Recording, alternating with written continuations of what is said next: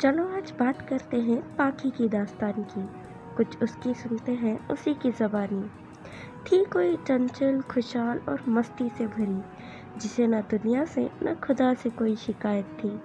अकेला सा मन, बस ख्यालों में मगन, वो खुद को ऊंचाई पे देखना चाहती थी। पढ़ाई में तो वैसे भी उसकी कोई न चलती थी, पर फिर भी उसके हुनर की कोई मार न थी। हर कहानी की तरह उसकी भी एक कहानी थी। राजा, रानी और धोखे की नुमाइश थी। पर यह कहानी थोड़ी मुख्तलिफ़ थी, जहाँ खुद ये अपनी दुश्मन बन गई। ख्वाब देखना हर किसी के हिस्से की कहानी है। कुछ ख्वाब अधूरे तो कुछ पूरे। बस इसी तरह एक जिंदगानी थी। यहाँ धोखा किसी पराये का नहीं, अपनों का था। मुँह मोड़ के जाने वाले कभी उसके भी थे चाहने वाले।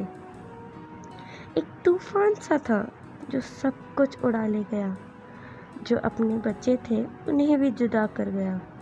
धीरे धीरे सब संभलने लगा तो खौफनाक सच उभरने लगा।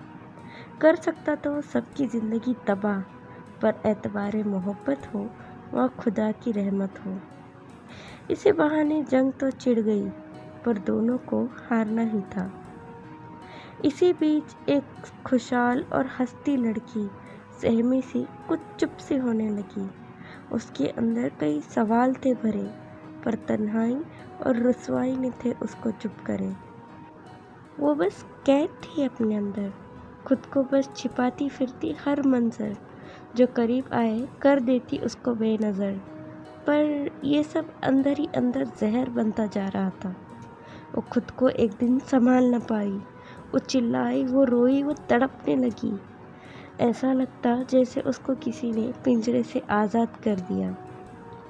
कुछ घंटों बाद जब सब कुछ ख़त्म हो गया, तब पाखी ने जन्म लिया। और आज मैं अपने आप को सबसे मिलवाना चाहती हूँ। मैं वो हूँ जिसने अपना कत्ल किया और ख़ुद को पाखी बना लिया।